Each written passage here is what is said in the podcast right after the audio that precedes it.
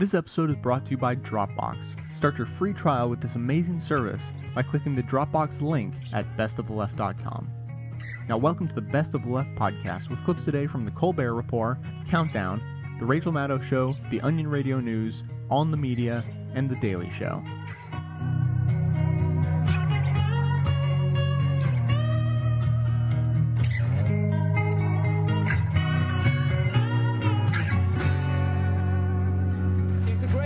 Year.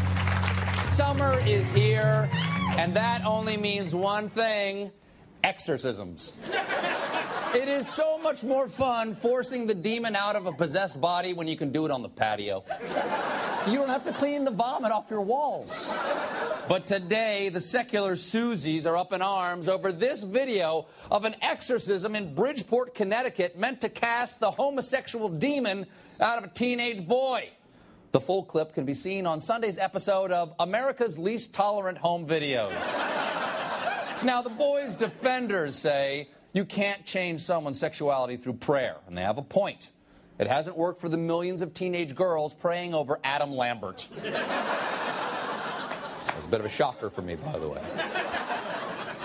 But what people are ignoring here is the real danger posed by casting the demon out of this teenager. Now there's a gay demon on the loose. Come on.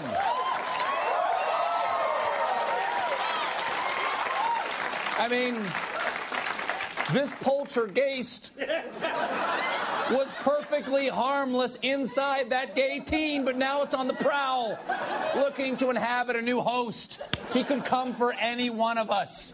Fortunately, I have everything I need to protect myself against gay demons. I have a copy of the Straight Bible, larger than life, the biography of Wilt Chamberlain. I have this Makita cordless drill with a 5 8 bit. Oh, wait, that might attract a lesbian demon. And of course, an autographed photo of Charlie Sheen. To Steven, gotta run in the middle of a three way love, Charlie. I mean, three way, one of them's gotta be a girl, right? Once your kids don't stop running, your smile won't stop coming when you take a mind excursion. It's just a slight diversion. You might come out a winner in a bullfight in Spain. Paint your face like a ninja and dance for some rain.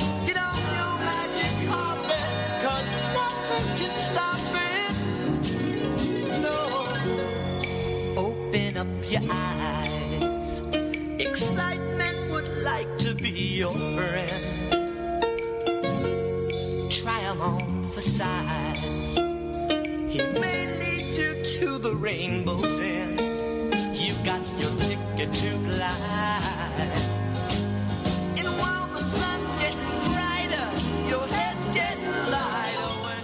At a meeting with Palestinian leaders in June 2003, then President Bush reportedly having claimed that God told him to go to war. Mr. Bush reported as having said, quote, God would tell me, George, go and fight those terrorists in Afghanistan, and I did. And then God would tell me, George, go and end the tyranny in Iraq, and I did. Our fifth story on the countdown. It turns out that God received a rather hefty assist from Donald Rumsfeld. Newly released memos showing that Mr. Bush's defense secretary, having placed on the cover of his daily reports to the president biblical passages and corresponding war imagery that carefully framed the mission in Iraq as nothing less than a Christian crusade. What another faith might call a jihad. Mr. Rumsfeld apparently having left nothing to chance, not only often having hand delivered to the White House his daily top secret briefings for President Bush, but also having spiffed them up with the cover pages that matched photos from the days previous days war efforts with scripture from the Bible. Among the examples, March 17, 2003, two days before the invasion, servicemen praying, their heads bowed before their rifles, quote, Whom shall I send and who will go for us? Here I am, Lord, send me. Isaiah 6, verse 8. April 7, 2003, as U.S. forces launched their assault on Baghdad. A screen grab of Saddam Hussein on Iraqi TV. Quote, it is God's will that by doing good, you should silence the ignorant talk of foolish men. 1 Peter 2, verse 15. April 8th, 2003, one day before the fall of Iraq's capital city, an American tank passing beneath Baghdad's Hands Victory Monument in what is now part of the U.S. enclave called the Green Zone. Quote, open the gates that the righteous nation may enter, the nation that keeps faith. Isaiah 26, verse 2. GQ's Robert Draper reporting that at least one Muslim analyst at the Pentagon having been greatly offended by the cover pages, others having been privately concerned about what the fallout might have been if those images had been leaked during a war against an Islamic nation. When some actually took the trouble to complain, no small thing in the Bush administration, they were told that the practice would continue because Rumsfeld, President Bush, and the chairman of the Joint Chiefs, Richard Myers, all appreciated the cover pages. GQ also reporting that the cover pages were not Secretary Rumsfeld's direct invention. Instead, they were the brainchild of the Pentagon's Director of Intelligence, Major General Glen Shaffer. Nor were they even the Defense Secretary's style, Mr. Rumsfeld, not being one to flaunt his own religious views. It was, however, President Bush's style. Mr. Rumsfeld, writes Draper, likely having viewed the scripture as a way to make a personal connection with his president. Time now to call in our own political analyst, Richard Wolffe. Richard, good evening. Good evening, Keith. I've seen a lot of interpretation of this as as proselytizing, as uh, I used that term earlier about uh, uh, kind of combining in a, in in in, a, in an unacceptable fashion religion and government. But is it is it's actually a little more cynical than that, isn't it? I mean, whatever you think of Bush's faith or its relevance to governance or war, wasn't Rumsfeld basically exploiting it? Yeah, well, first of all, we have to salute Robert Draper and GQ magazine because they've really filled a very important piece that's been missing in the puzzle all along. Why invade Iraq? Why stick with a war that was going disastrously wrong? Religious faith and this cynical, manipulative appeal to religious faith is clearly a big part of it. And and yes, it's exploitative. We knew at the time, those of us covering the White House, that one of the tactics Rumsfeld used to use was to portray his policy proposals uh, to the president as being bold on the idea that anything that was bold, the president would sign up to. Well, here we have something, uh, frankly, more shocking and troubling this idea that there was this religious infusion. Now, we know Rumsfeld didn't feel it, but he was clearly exploiting uh, the, the faith aspect of this president. And one thing to, be, to, remain, uh, to remind ourselves, though, it, the president had the opportunity to say no to any of mm-hmm. this. And he wasn't just being manipulated by Rumsfeld, he was also being manipulated by Cheney, who, of course, was the one-time protege and then mentor of yeah. one uh, Don Rumsfeld. This wasn't. A, do we think this had, these cover letters had a practical impact on this on the war, on the conduct, on the on the the policy? I mean, uh, Mr. Bush could not have thought that those cover letters themselves were the work of God. I mean, he had to have known they were the hand of Rumsfeld, right? Yeah, absolutely. But there is a subtle sort of grey area about a president who sees himself or saw himself as an instrument of God's will uh, and being willingly, I think, manipulated here uh, uh, along these lines. Remember that there was an essential leap of faith here, not just about the intelligence, but the purpose of the war, uh, the reason for sticking with it. And uh, the president was kind of explicit about this. He said his faith was his comfort that led him to stick with the war and with the troops when everyone else said things were going so horribly wrong. So I, I don't think this is a minor thing, but yeah, he didn't think that this was God's hand, but he thought he was operating on some sort of divine mission. Mm. And amazingly, the, the, the cover pages uh, may not be the worst of what is contained within the GQ article. Uh, Secretary Rumsfeld, we have now learned in this article, held up the deployment of active duty forces to New Orleans after Hurricane Katrina, including the entire fleet of the search and rescue hel- helicopters, because he didn't believe in using active duty military personnel on principle.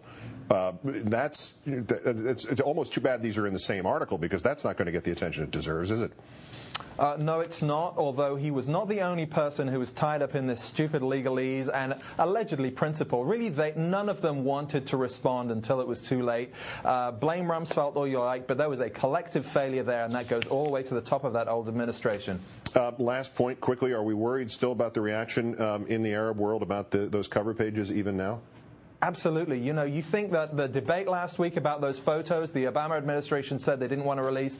They were worried about the reaction. This is way more damaging than another round of, of photos because it casts doubt on the mission uh, because there are troops in the field right now who are going to have their motives questioned because of this. MSNBC political analyst Richard Wolffe, as always, thank you for your insight, sir. Have a good evening. Thank you, Keith. The Bible might be the most quoted, least clearly understood book of this time. For a little perspective, a little informed analysis on what is actually in there on these subjects, war and divine guidance, let me welcome the Reverend Dr. Welton Gaddy, a Baptist minister from Louisiana and president of the Interfaith Alliance. Uh, Reverend, thank you for your time tonight and your insight. Thanks, Keith. Uh, first question here, in sum, if you can do that, and I know that's always a dangerous phrase to use, but what, is the, what does the Bible actually say about war and about Jesus' words on that subject? It says different things at different times. Mm-hmm. The uh, Bible spans thousands of years. It has different kinds of literature. And so you can go in the Bible and find pretty much what you want to be said on any subject. I I think what you have to do is look at the whole sweep of the Bible's message. And what you find is instruction to treat God as God, to treat government as government, and to treat other people with dignity and respect. Those scripture passages on those memos were not efforts to explore biblical truth. They were efforts to use mm-hmm. that which is holy to endow with sanctity a political decision that was questionable at best and an invasion into a nation that was based on lies. If you want to be religious, you go not just to quoting Scripture, you act like the Scripture tells you to act. Well, let me let me ask you for an interpretation of one of those uh, one of those quotations that was used on, on the cover letter. Uh, Open the gates that the righteous nation may enter, the nation that keeps faith, as a caption for this illustration of an American tank entering what is in essence Saddam Hussein's parade ground. Is the quotation misused, or is it, as you say, you can find anything you want uh, in there? Keith, I think it's a prostitution of religion. Uh, if you look at the images and the scriptures that are associated with each one of them, you see a studied effort to identify the United States as the righteous nation, the military strategy of invasion as an act of God.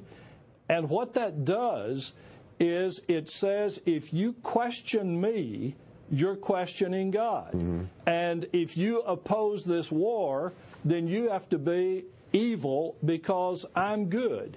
There is a theocratic tendency to this, and as you well know, most people who support a theocracy want to be theo.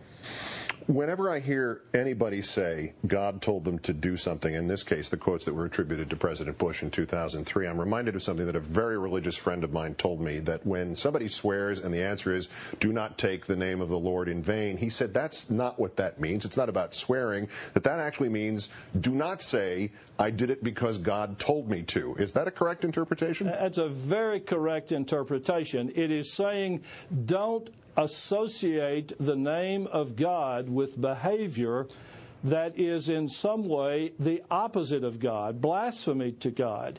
And what you what you do in being true to faith is allowing faith to critique you as well as affirm you. And this was a studied effort to use faith to endow one particular strategy that was bad politically, bad internationally, and Keith, even extremely dangerous for our military. And it was not an isolated incident, it was a strategy of propaganda for that war. And unfortunately, it is still going on in the American military uh, a use of religion for very political purposes. Last question, sir. Is there anything in Scripture about what Mr. Rumsfeld apparently did to take somebody's faith and use uh, biblical passages to kind of activate it for your own purposes? You know, know, the great words about faith in Scripture are, are, not really religious words. They are words about humility, about openness, about inclusion, about honesty. And if you want to know how religious a person is, you don't use the terminology of religion, you use the practicality of religion and see whether or not is building up or tearing down, honest or dishonest. Just a few honest words is all I need. This podcast is supported by Dropbox. Dropbox is amazingly powerful and incredibly simple. It runs on your computer as an almost ordinary folder, but anything you put in that folder is synced automatically with the Dropbox servers. From there, you can easily share the files with anyone or keep multiple computers, like work and home, in sync all the time, all while enjoying a secure online backup of those files. I personally use Dropbox and find it to be indispensable, and now listeners of Best of the Left can get a 14 day free trial by following the Dropbox link at bestoftheleft.com. Just tell me what you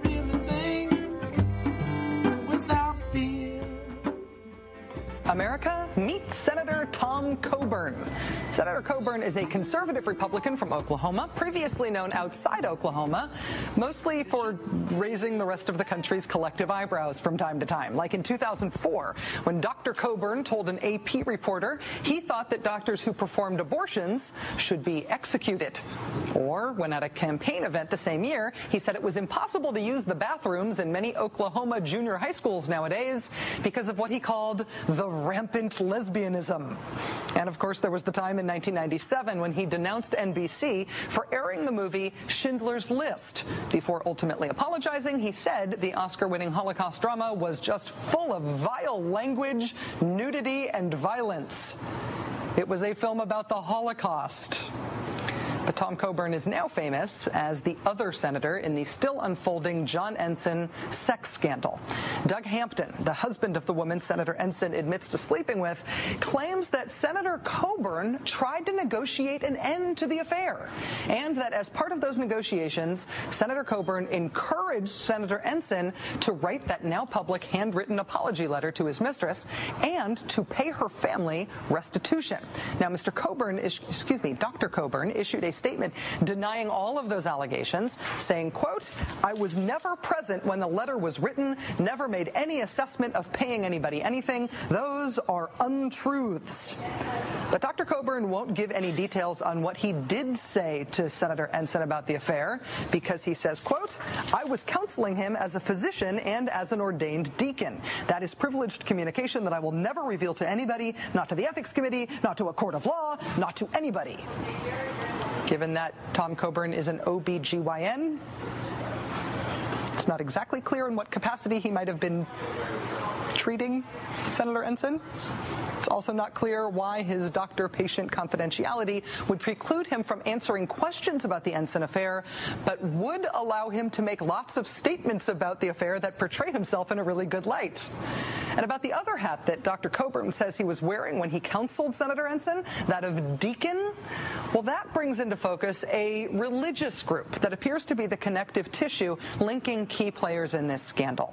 It's a secretive Christian organization known alternately as the Fellowship or the Family. They run a house known as C Street, where Senators Coburn and Ensign live together with other lawmakers in Washington, D.C. Doug Hampton talked about C Street and its members' role in the sex scandal between his wife and Senator Ensign in an interview with our previous guest, Jon Ralston of the Las Vegas Sun. In February, uh, you contact some people, and I believe they were affiliated with this Christian Fellowship organization. Yes. It's it's more about where they live and how these men operate in their life. They're they're great men. They have a good heart. There's Why did you contact them? because they're close friends. They they're a part of the men who live at C Street. What did you want them to do? confront John? So, what exactly is C Street, and what is its role in the lives of Senators Ensign and Coburn, and in the ongoing life of this scandal? Well, joining us now is Jeff Sharlet. He's a contributing editor at Harper's Magazine, and he's author of the book The Family, The Secret Fundamentalism at the Heart of American Power. It's just out in paperback and is highly recommended by me personally. As part of the research for the book, Jeff lived among the family and saw many of its actions firsthand. Mr. Sharlet, thanks very much for coming on the show. Hi, Rachel. Thanks for having me. Um, what is C Street? I know it's a house on C Street in Washington. How is it part of the family? Well, the C Street House is actually it's a former convent. Now it's registered as a church, and it's run by the family and used by them to provide housing for six to eight congressmen at any given time, and to provide spiritual counsel to these congressmen, um, which all sounds fine so far. What makes it a little bit different than other Christian conservative organizations? Two things. You said that it's secretive. Indeed, the leader of the group describes. He says, the more invisible you can make your organization, the more influence it'll have. And the other thing is the nature of the influence they want to have. I got to sit in on one of these spiritual counseling sessions between the leader of the family and uh, Congressman Todd Tiahrt when I visited the C Street House. I actually met Senator Ensign there. Uh, as the leader of the family was counseling uh, Congressman Tiahrt, who had this very standard issue bill of issues uh, related to the Christian right, and he said you've got to have a bigger vision of what uh, what we're talking about here. He just called, he called it Jesus plus nothing, and he said it's a sort of a totalitarian idea of Christianity. And he gave as examples, men who he believed understood the way power should be wielded. He actually gave as examples, Hitler, Pol Pot, Osama bin Laden, and Lenin. Wow. When I when I read your book, um, The Family, when it first came out in hardback, Jeff, I, my, my notes on, um, I write notes in the flyleaf about what I was thinking about it, and my notes about it, I went back and looked, were that it was um, essentially to promote, it saw its role as promoting American power worldwide, unfettered capitalism, no unions, no programs to help poor people, all with this idea that godly, powerful, rich men should get as many resources as possible personally, and they should just privately help everyone else. That was the impression that I was left with. Was I close? That's that's that's dead on the money.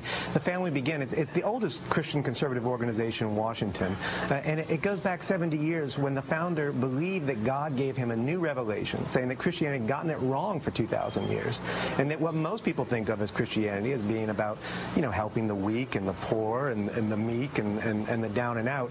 He believes God came to him one night in April 1935 and said, um, what Christianity should really be about is building more power for the already powerful powerful, and that these powerful men who are chosen by God can then, if they want to, dispense blessings to the rest of us through a kind of trickle-down fundamentalism.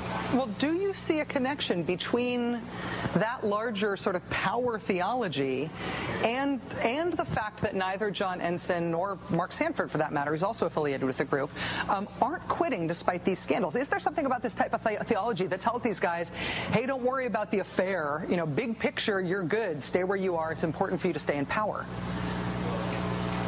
Yeah, no, I, I, think actually Governor Sanford made it very clear when he uh, cited uh, uh, King David as an example of the reason why he wasn't going to be resigning office. And that just struck a bell with me because uh, I, the, the, King David story is a core teaching of the family. When I first heard it, I was living with the family.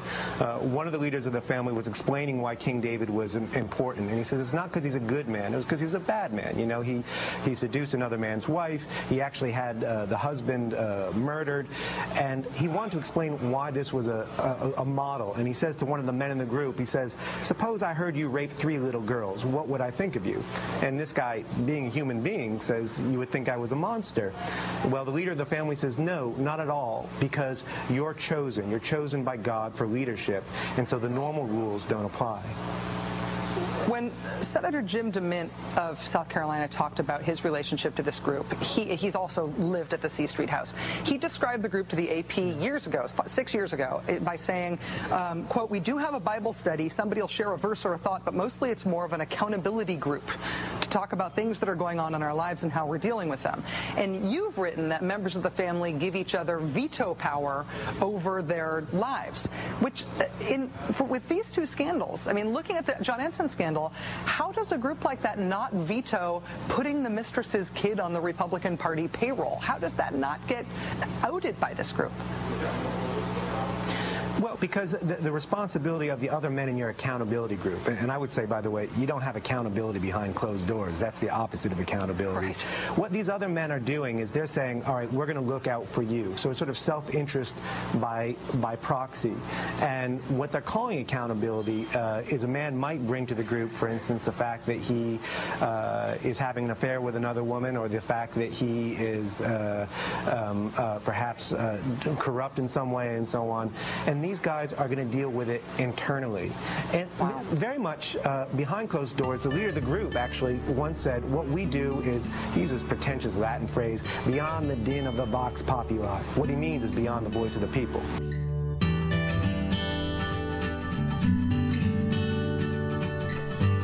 It's not just the Berlin speech, but in Cairo he said, any world order. He said, any world order. Uh, I'm laying down a beat for you. Keep going.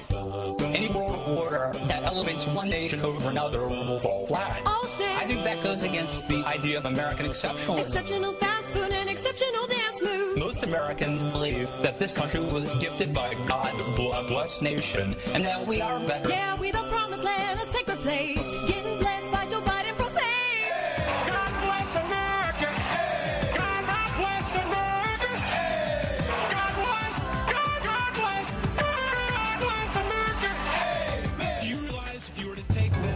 A prematurely born again Christian suffers complications. It's the Onion Radio News. This is Doyle Redland reporting. Friends and family of devout Christian Daryl Walther are waiting anxiously as his postnatal faith hangs by a thread after being prematurely reborn. While the normal gestation period for the rededication of one's life to Christ often requires several months, Walther's religious rebirth arrived much sooner than expected, resulting in tragic spiritual deformities. Preacher Clifford Ellis. Normally, Daryl would have what we call healing hands, but instead, he's got something more like flippers. Walther will be placed in a special Christian facility and taught how to live with his stunted and misshapen soul until he can be sold to a traveling spiritual freak show.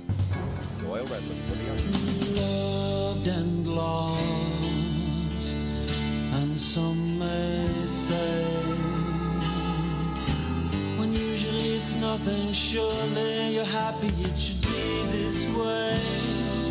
I said no, and then I shut myself. So drink, drink, drink and be ill tonight from the one you left behind, from the one you left behind, from the one you left behind. We start with a mystery. A mystery that's unfolding alongside the two major political scandals of the summer. It's a mystery that concerns this house at 133 C Street Southeast in Washington, D.C. I'm calling it a house because that's what it looks like to me, and people do live there. But if you consult this building's financial paper trail, you will find that it's actually considered to be a church. That designation makes C Street a convenient tax-free haven for the secretive organization that runs it, an organization known as the Family. It also makes for some awkward tax and income questions for the at least five, probably seven members of Congress who live at the house in exchange for what appears to be substantially below market rent.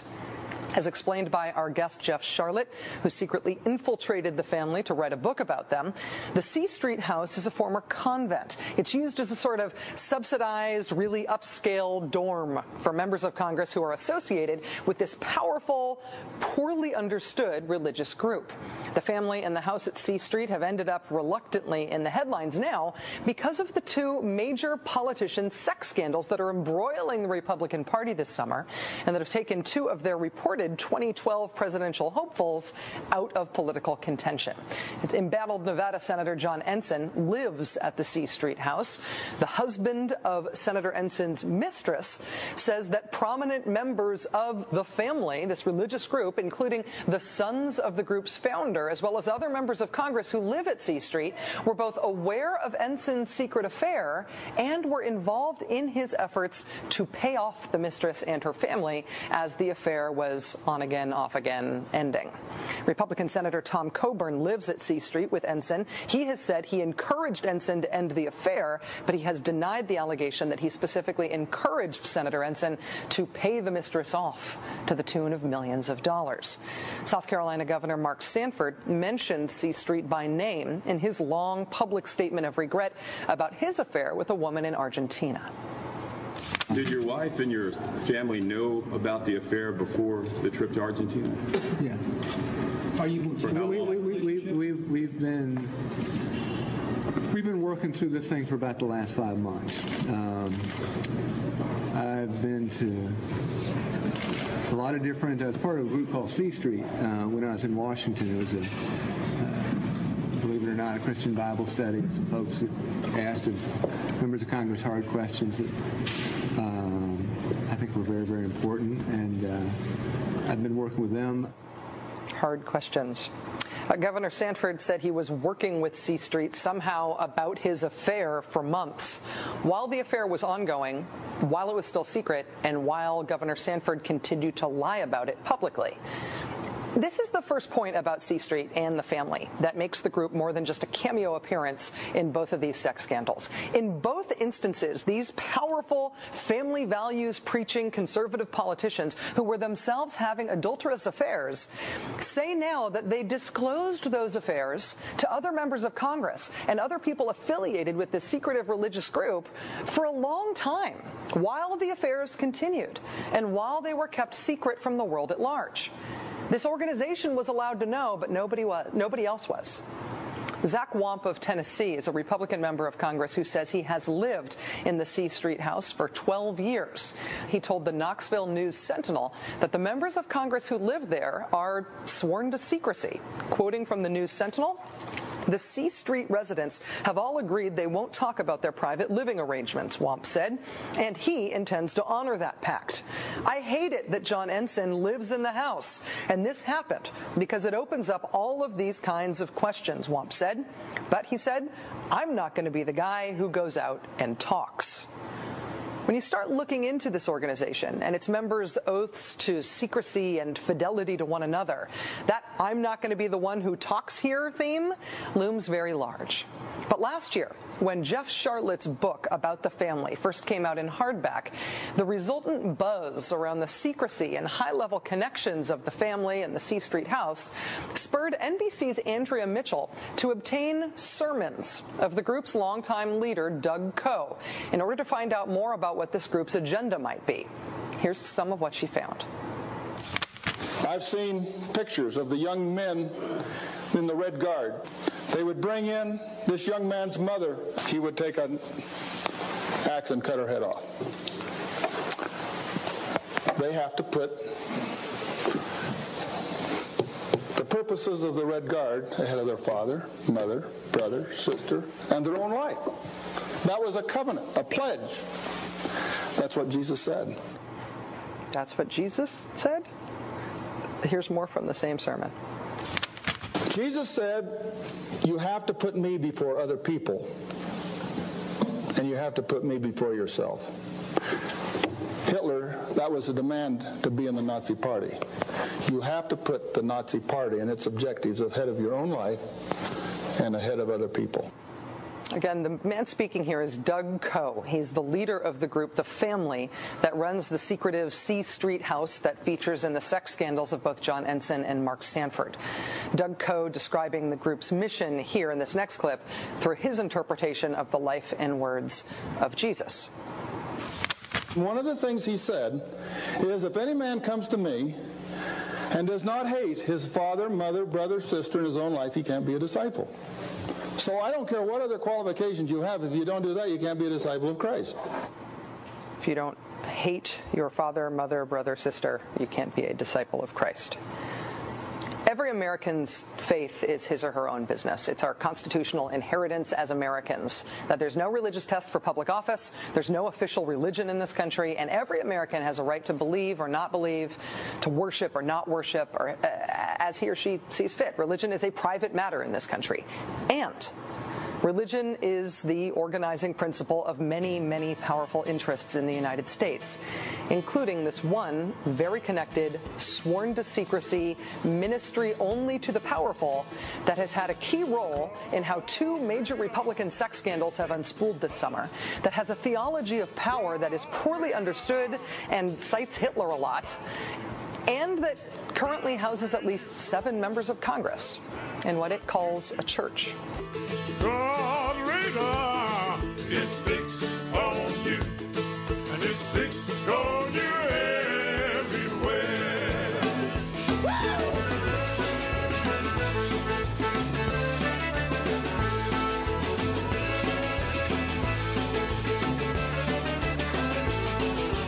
If you're in the north, he's fixed on you then. If you're in the south, he's fixed on you then.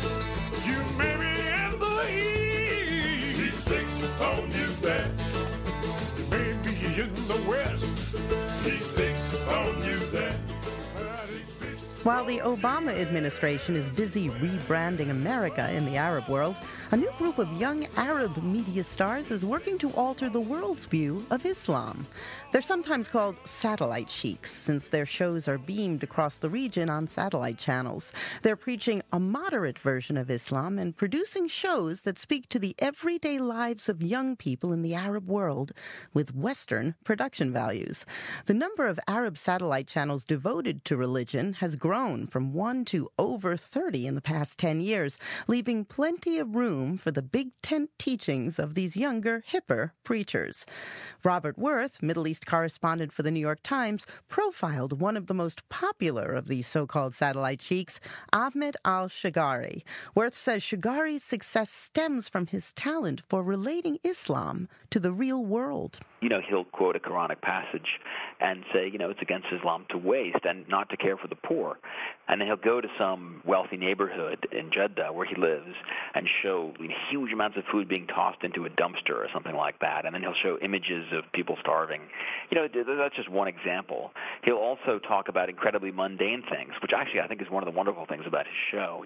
So, for instance, he'll talk about sort of the way people park their cars. And he'll say, you know, there's a careless way to do this. And a lot of what he's doing is really sort of basic civics. He's saying, you know, be a responsible person. But he's talking about that in an Islamic language. What are some of his novel production techniques? They're a kind of cinema verite type film techniques. But sometimes he's wearing jeans and a T-shirt. That I mean, he looks like an American program in some ways. So he does sort of candid camera type stuff. You know, he'll, for instance, they had in one of the shows, they had, I think it was a, a a man who pretends to accidentally drop a wallet so that you test the reactions of these people. Will they give the wallet back to the old man who dropped it, or will they just take it?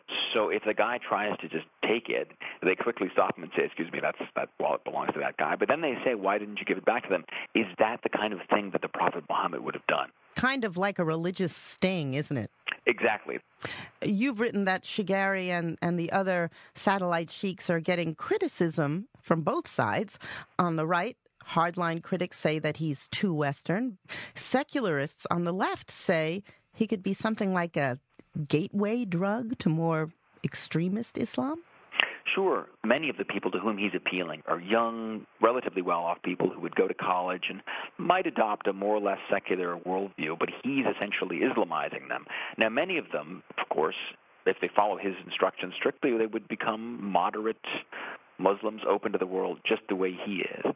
But there are also people who fear that not because of him, but because of the trend toward extremism across the Arab world, toward Islamism in general, that he may end up becoming a stepping stone. In other words, that once you've adopted a more Islamic way of life, you then become vulnerable to extremists who say, hey, you know, you're on the right path, but you haven't gone far enough yet. You know, Robert, you know the region and I don't, but I just think that notion of the secularists doesn't make any sense. You think you can box people off from Islam by keeping a moderate sheik or all of them off the air?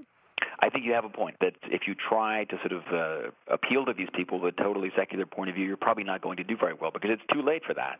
The region has gone through a tremendous religious revival in recent decades, and you got to meet people halfway, and, and that's where he is. Do you think that people like Ahmed al Shugairi can make a difference? Sure, absolutely. I've talked to a lot of people who who watch his show and admire him, who seem to feel that they were faced with a very difficult choice. They felt the world seemed to be divided for them into sort of a really secular path where they felt a bit like they were abandoning their culture and their traditions, or a really hardline, tough Islamist, I hate the West kind of stance. And what they like about him is that he gives them a middle path. Robert, thank you very much. Pleasure to be with you. Robert Worth is Middle East correspondent for the New York Times. We reached Shugairi in Jeddah, Saudi Arabia. The 35 year old Muslim televangelist told us that he became extremely religious during a seven year stay in California after, shall we say, a hyper secular period. He says his message of moderation grew out of the two extremes he lived while in the U.S you know, a pleasure based life, and zero spirituality, just living day by day and having fun. And then when I switched, I switched to the total opposite, meaning I just cared about spirituality and religion. And I guess the, the balance is what I believe I reached. Uh, of course, everyone thinks he's balanced at the end of the day. Even extremists describe themselves as being balanced. But I believe now I'm in a balance where religion helps me be a better manager, a better husband, a better student. When you were in the States, at the time that you decided to uh, become much more religious, you were also watching a lot of television. Can you tell me what the American media taught you, if anything, about what you're doing now? Yeah, that education, if it's going to be portrayed in media, it has to come within an entertaining format.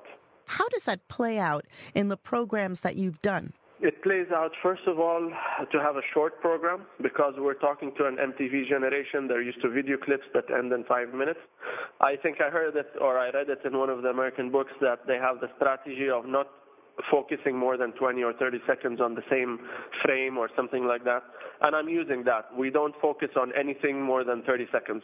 Secondly, it's not just a person talking to camera and preaching. We're using in a lot of the programs the candid camera format, which is an American format, to show certain morals. So it's a back and forth kind of fast pace, 10 minute short, right to the point, no lectury attitude. Tell me what the message is. The message is live a balanced life. The same message as what Plato, Aristotle, uh, all the philosophers, the, the prophets said be good in this life, never hurt anyone, and uh, perfect your work. And eventually, this will uh, come back to you as good on earth and after death. There's also one very important topic I always cover, which is respecting other religions and other cultures and uh, opening dialogue with them and not having me uh, versus the world mentality. I mean, I'm not coming up with something new. It's just I'm packaging it in a way that the youth can accept and understand. Do you think that there's something missing in the spiritual media diet for young people there, that it's hard for them to relate their religion to the reality of their own lives? Yes, because some shows that are available are put in a, let me say, boring monologue, one hour guy talking way.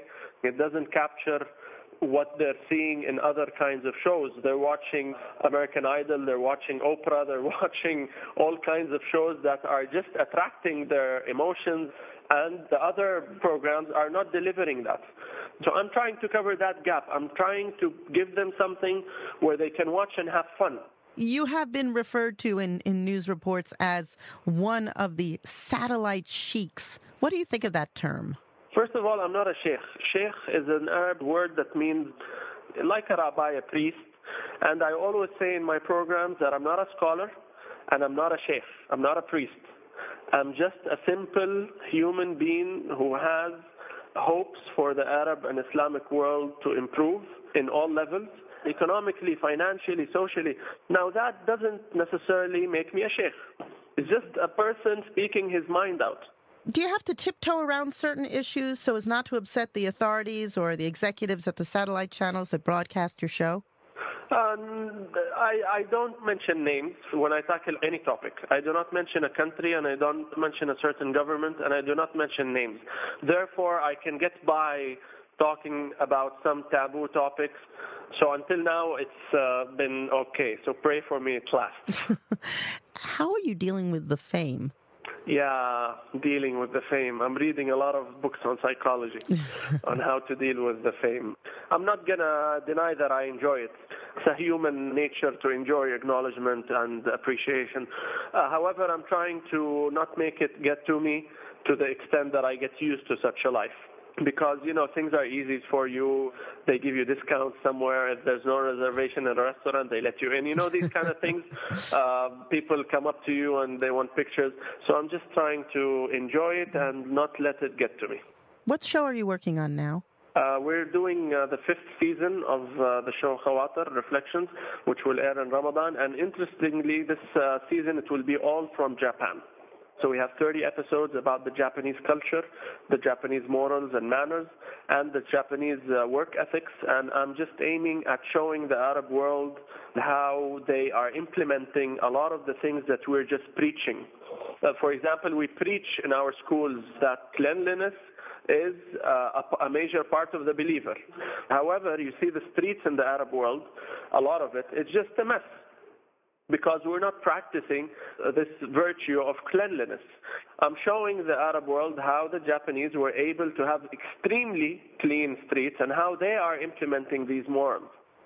You're talking about how these moral prescriptions offered by the Prophet are being carried out in an entirely non Islamic environment. Yes, these commandments are universal.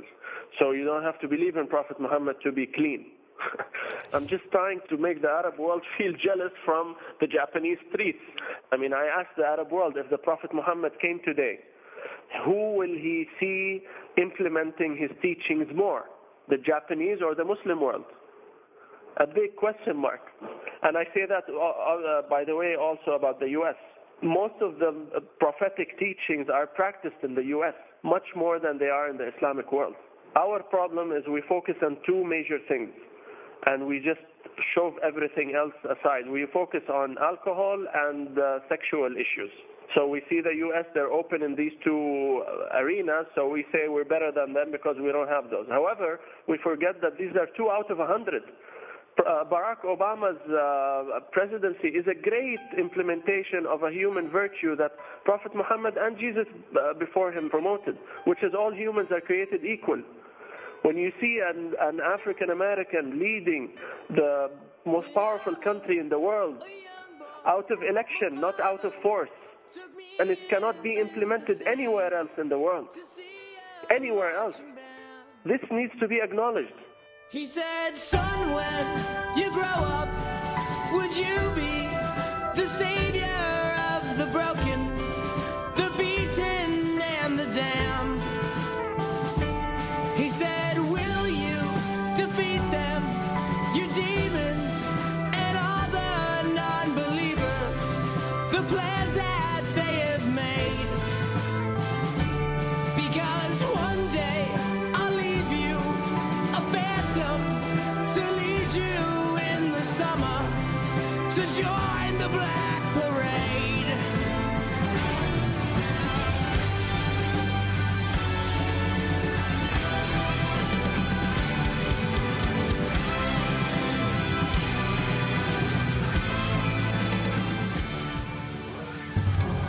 An abstinence only education is ruined by a trip to the zoo. It's the Onion Radio News. This is Doyle Redland reporting.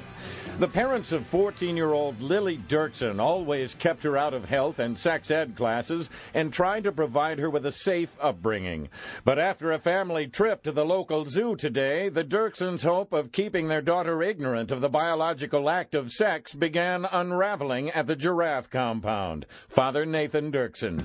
We scooted her off to another section, but the, the, the chimpanzees were humping. and It was everywhere. Though Dirksen has consulted the Bible about the problem, he says there is nothing in it about accidentally letting your kid see a couple of masturbating wolverines. Redland for the Onion. I believe in miracles. Where you from? You sexy thing, sexy thing, you. I believe in miracles. Since you came along, you sexy thing.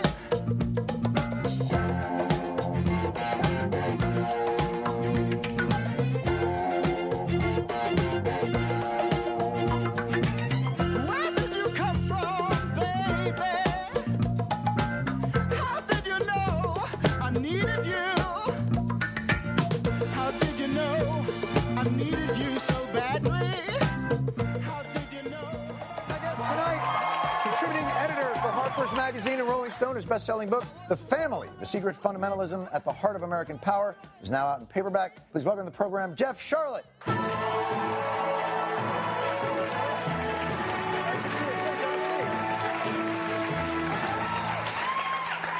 Uh, nice to see you. Thanks for coming by. It's uh, uh, the family. Would you explain why this is sort of?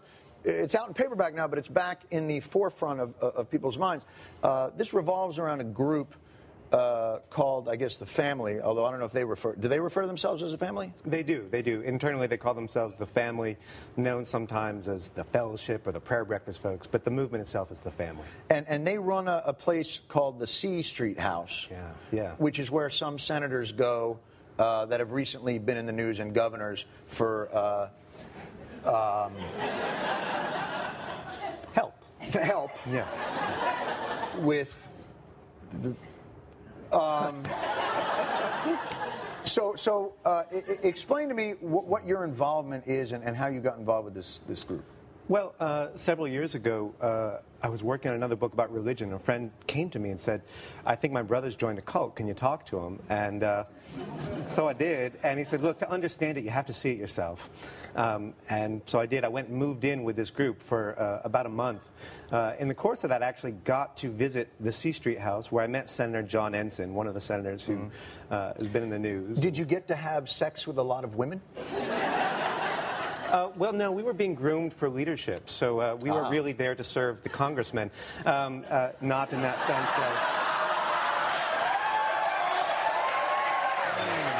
I, there, there, there, there, there was an element of it. The interesting thing about the C Street House that hasn't come out in any of the news about these three congressmen who, who are involved in this is uh, not only these all these young guys. I was then a little bit younger who were. Um, uh, Sort of there to be of service to these congressmen, um, but the, the ma- not of service, service. Of it's terrible. No, we're talking about It means like to help in the kitchen Yes. and that kind of stuff. Yeah, yeah, yeah. Um, well, the kitchen To help them in the kitchen. That's. It was. It was to serve them. The kitchen help is actually reserved for women. In fact, there's a house. Is that uh, true? Yeah, yeah. There's eight Christian college women who are assigned to be sort of a maid service for the C Street House, which is one of the things that I'm surprised hasn't come out in the news. The group actually believes, and internally they believe in this idea. I'm not making this up. They call it male headship. The idea that as Jesus is to his followers, so women should be to the men in their lives. They should be submissive. Well, there is, and by the way, I think the crowd took that very well. And, and there is a sense that it's, it's almost sort of a, a Calvinist ordaining of their that, that God has selected them for leadership, and therefore their behavior is not the issue. It's more their, their fealty to Jesus. Exactly. Well, they're fealty to the family. To the fa- oh, okay. To the family. Uh, they uh, they believe that uh, you know the group began with this idea that God came to them with a new revelation. Christianity has been getting it wrong for two thousand years by talking about the poor and the weak and so on. That Jesus' message was actually not meant for most of us. It was meant for this select few, like Governor Sanford and Senator Ensign, uh, who are. Why, why weren't they then specifically named in the Bible? Because much of what Jesus said translated. How, how do other Christians then view this interpretation? It's actually been one of the great things since the book came out um, is that there's uh, there's been even some self-described fundamentalists. I've done some Christian right radio where they're as disturbed by this group as anybody else. Here's a group that believes in doing politics behind closed doors, that regularly invokes as a leadership model Hitler, Stalin, and Mao. They say the three men who best understood the New Testament in the 20th century were Hitler, Stalin, and Mao. They say they're evil men. Don't get us wrong, they're evil men, but they understood that the New Testament it's not about love or mercy or justice. It's about power. So this is not th- th- this is not a fundamentalist group. This is not a, a, a Christian group. This is a, a different interpretation of Jesus' teachings, and they're applying it to, to political life. And their plan is, and this is the part that I think is, is interesting. What's their plan ultimately? Well, unlike most Christian right groups, they're not really that concerned with domestic issues. Um, they began in the Great Depression with the idea that all economics are uh, should be interpreted through the Bible.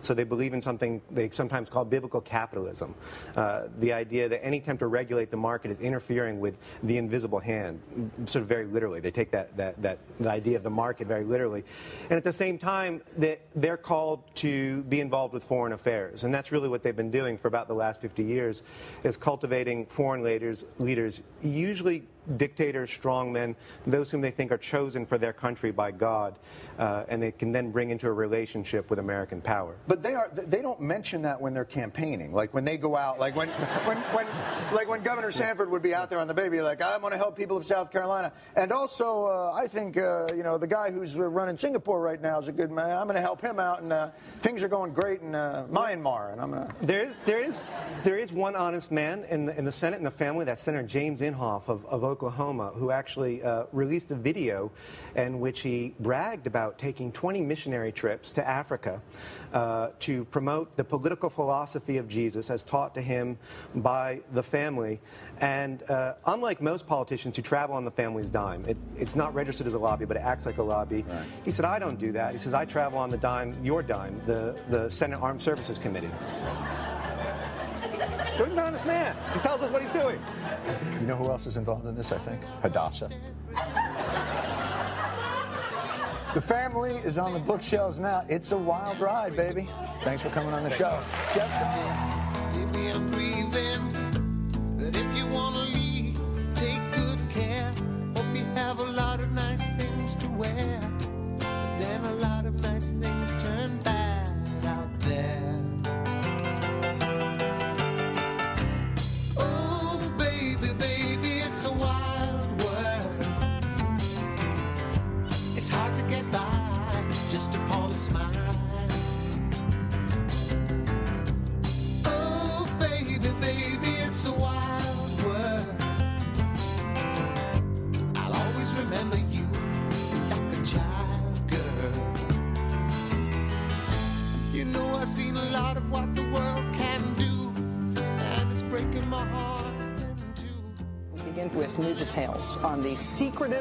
Organization that finds itself at the center of two major Republican sex scandals this summer. The group is called The Family, and they run a house that a number of members of Congress live in in Washington, D.C. It's called C Street.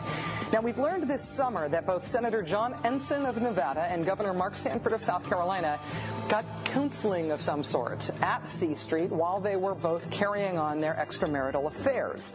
As C Street has become an integral part of the story of those two scandals, the group's trademark extreme secrecy appears to be starting to crack. First, we have new comments to report about the family and C Street from Republican Congressman Zach Wamp of Tennessee. Congressman Wamp has lived at the C Street house for 12 years. After the Ensign scandal broke, he spoke to the Knoxville News Sentinel about it, and they reported, quote, the C Street residents have all agreed they won't talk about their private living arrangements, Wamp said, and he intends to honor that pact. Quoting him, I hate it that John Ensign lives in the house and this happened because it opens up all these kinds of questions, Wamp said. But he said, I'm not going to be the guy who goes out and talks.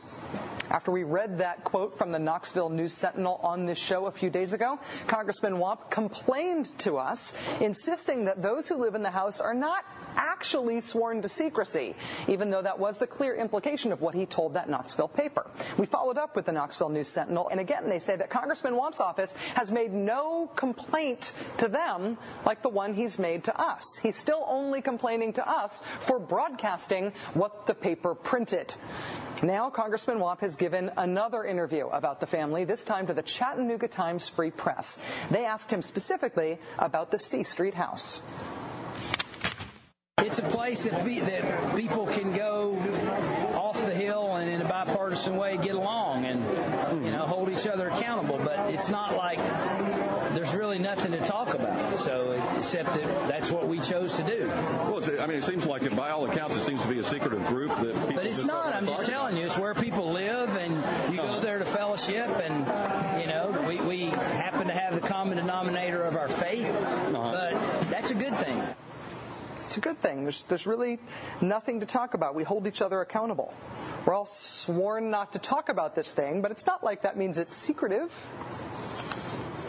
They didn't want to violate people's private decisions to come there. And you know what happens when you share and the media writes about it? Nobody comes and the whole thing evaporates. That's mm-hmm. why. It's not secretive. It's that that's the only way something like this can exist. That's why it happens that way, man. So it's not like anybody's trying to hide anything. It's so that people will feel like they can.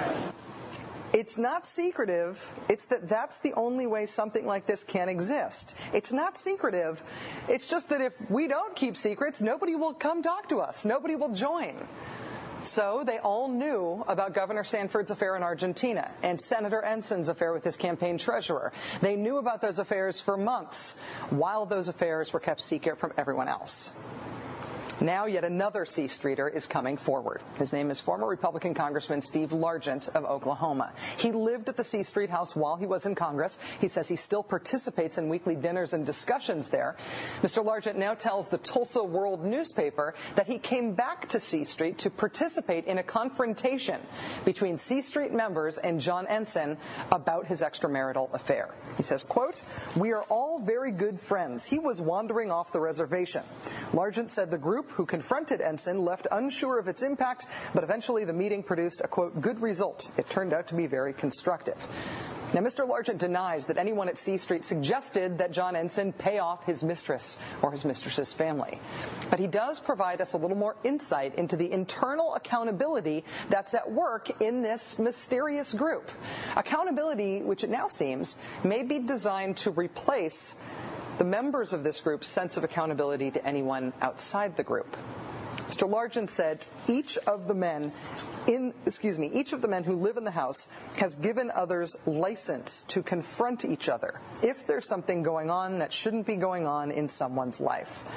Asked if Senator Ensign and Mark Sanford should resign in light of their in, in light of their affairs, Mr. Largent said, "quote First of all, my biggest concern is about their personal well-being." And their family's well-being. Beyond that, whether they stay in office or not, I think that's a calculation that only they can make. My biggest concern is about their personal well-being. When it came to President Clinton's affair back in 1998, Steve Largent was a congressman then. And when he was a congressman, he had a much different view of such situations, saying at the time, quote, I don't think any reasonable any reasonable people could say that the president should not resign. I think even reading the president's own censure resolution, you can't come away with any other conclusion than that this president should resign. It's the honorable thing to do. The honorable thing to do, apparently, is what matters when you're not a member of the family.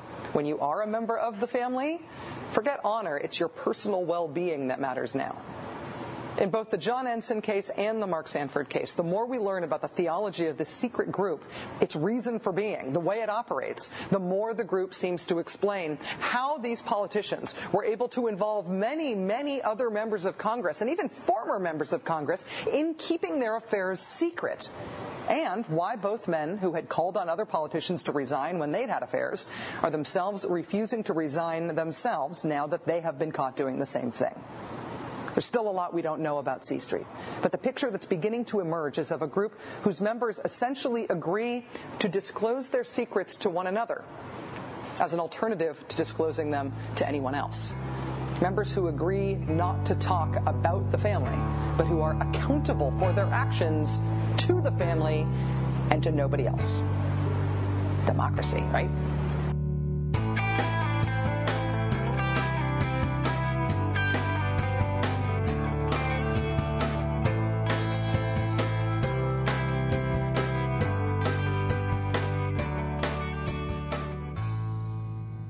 Thanks for listening, everybody. This is the last time you're going to have to hear me say it. Thursday, August 20th, Thursday, August 20th, Thursday, August 20th. As of this posting, Thursday, August 20th is tomorrow. So, again, if you don't know what I'm talking about, welcome to the show, or thanks for paying attention this time.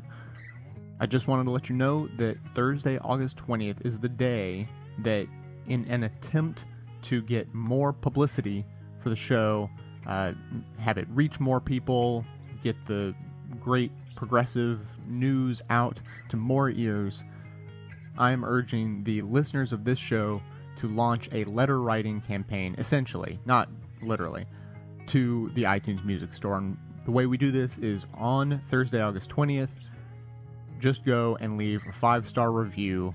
And in your written review, you know, you mark it with five stars, and then you give your review a little title. And then in the body of your message, say whatever you want to say about the show and be sure to mention that you want to see the Best of the Left listed on the homepage of the podcast store in iTunes. This is a huge experiment. We have no idea if it'll work, if it'll get the attention of the humans behind the scenes at iTunes, we just don't know, but it's absolutely worth a shot. So if you like the show, you want more people to be exposed to it, if the show gets listed on the homepage of iTunes, uh, on the, the homepage of the podcast store on iTunes, to be fair, that'll be huge. You know, lots and lots of people will see it. Lots of people will be interested in the title and say, hmm, what's that? Maybe I should check it out. And all those people will uh, get to hear the same show that you know and love and, and in all likelihood think other people should be exposed to. So thanks in advance so much for your support on this project. I'm hoping it'll be a big success. We will all see for ourselves very shortly if we pull it off. Now, of course, normally I thank members. I, I don't happen to have the member list in front of me right now, but you guys know how much I uh, love you and love the support that you give the show. Members donate as little as $5 a month to keep the show going twice a week. Before the show had any members, the best we could do was one show a week. But with the support of the members and that support giving me a little bit more time to work on the show, has been uh, dedicated to returning it to you twofold. So now you get the show eight days a month thanks to the members. So thank you very much for your support on that. And that's it for today. So stay connected with the show on Twitter and Facebook or by signing up for our email notifications. Uh, support the show by leaving a five star review in the iTunes store tomorrow, Thursday, August 20th. If you're interested, you can get the show on your smartphone without having to sync it with your computer by going to Stitcher.com and you get all the information on the show by visiting the show notes. You'll find the links to all of the sources and the music used in the episode. So, coming to you from inside the Beltway and border, yet outside the conventional wisdom of Washington, D.C., my name is Jay, and this has been the Best of the Left podcast, delivered to you every Wednesday and every weekend, thanks to the members, of course, from bestoftheleft.com.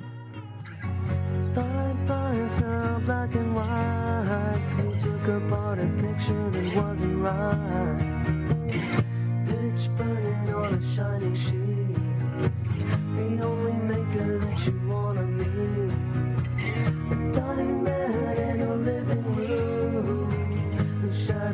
is the phone We'll take you out in the open door. This is not my life. It's just a fun farewell to a friend. It's not what I'm like.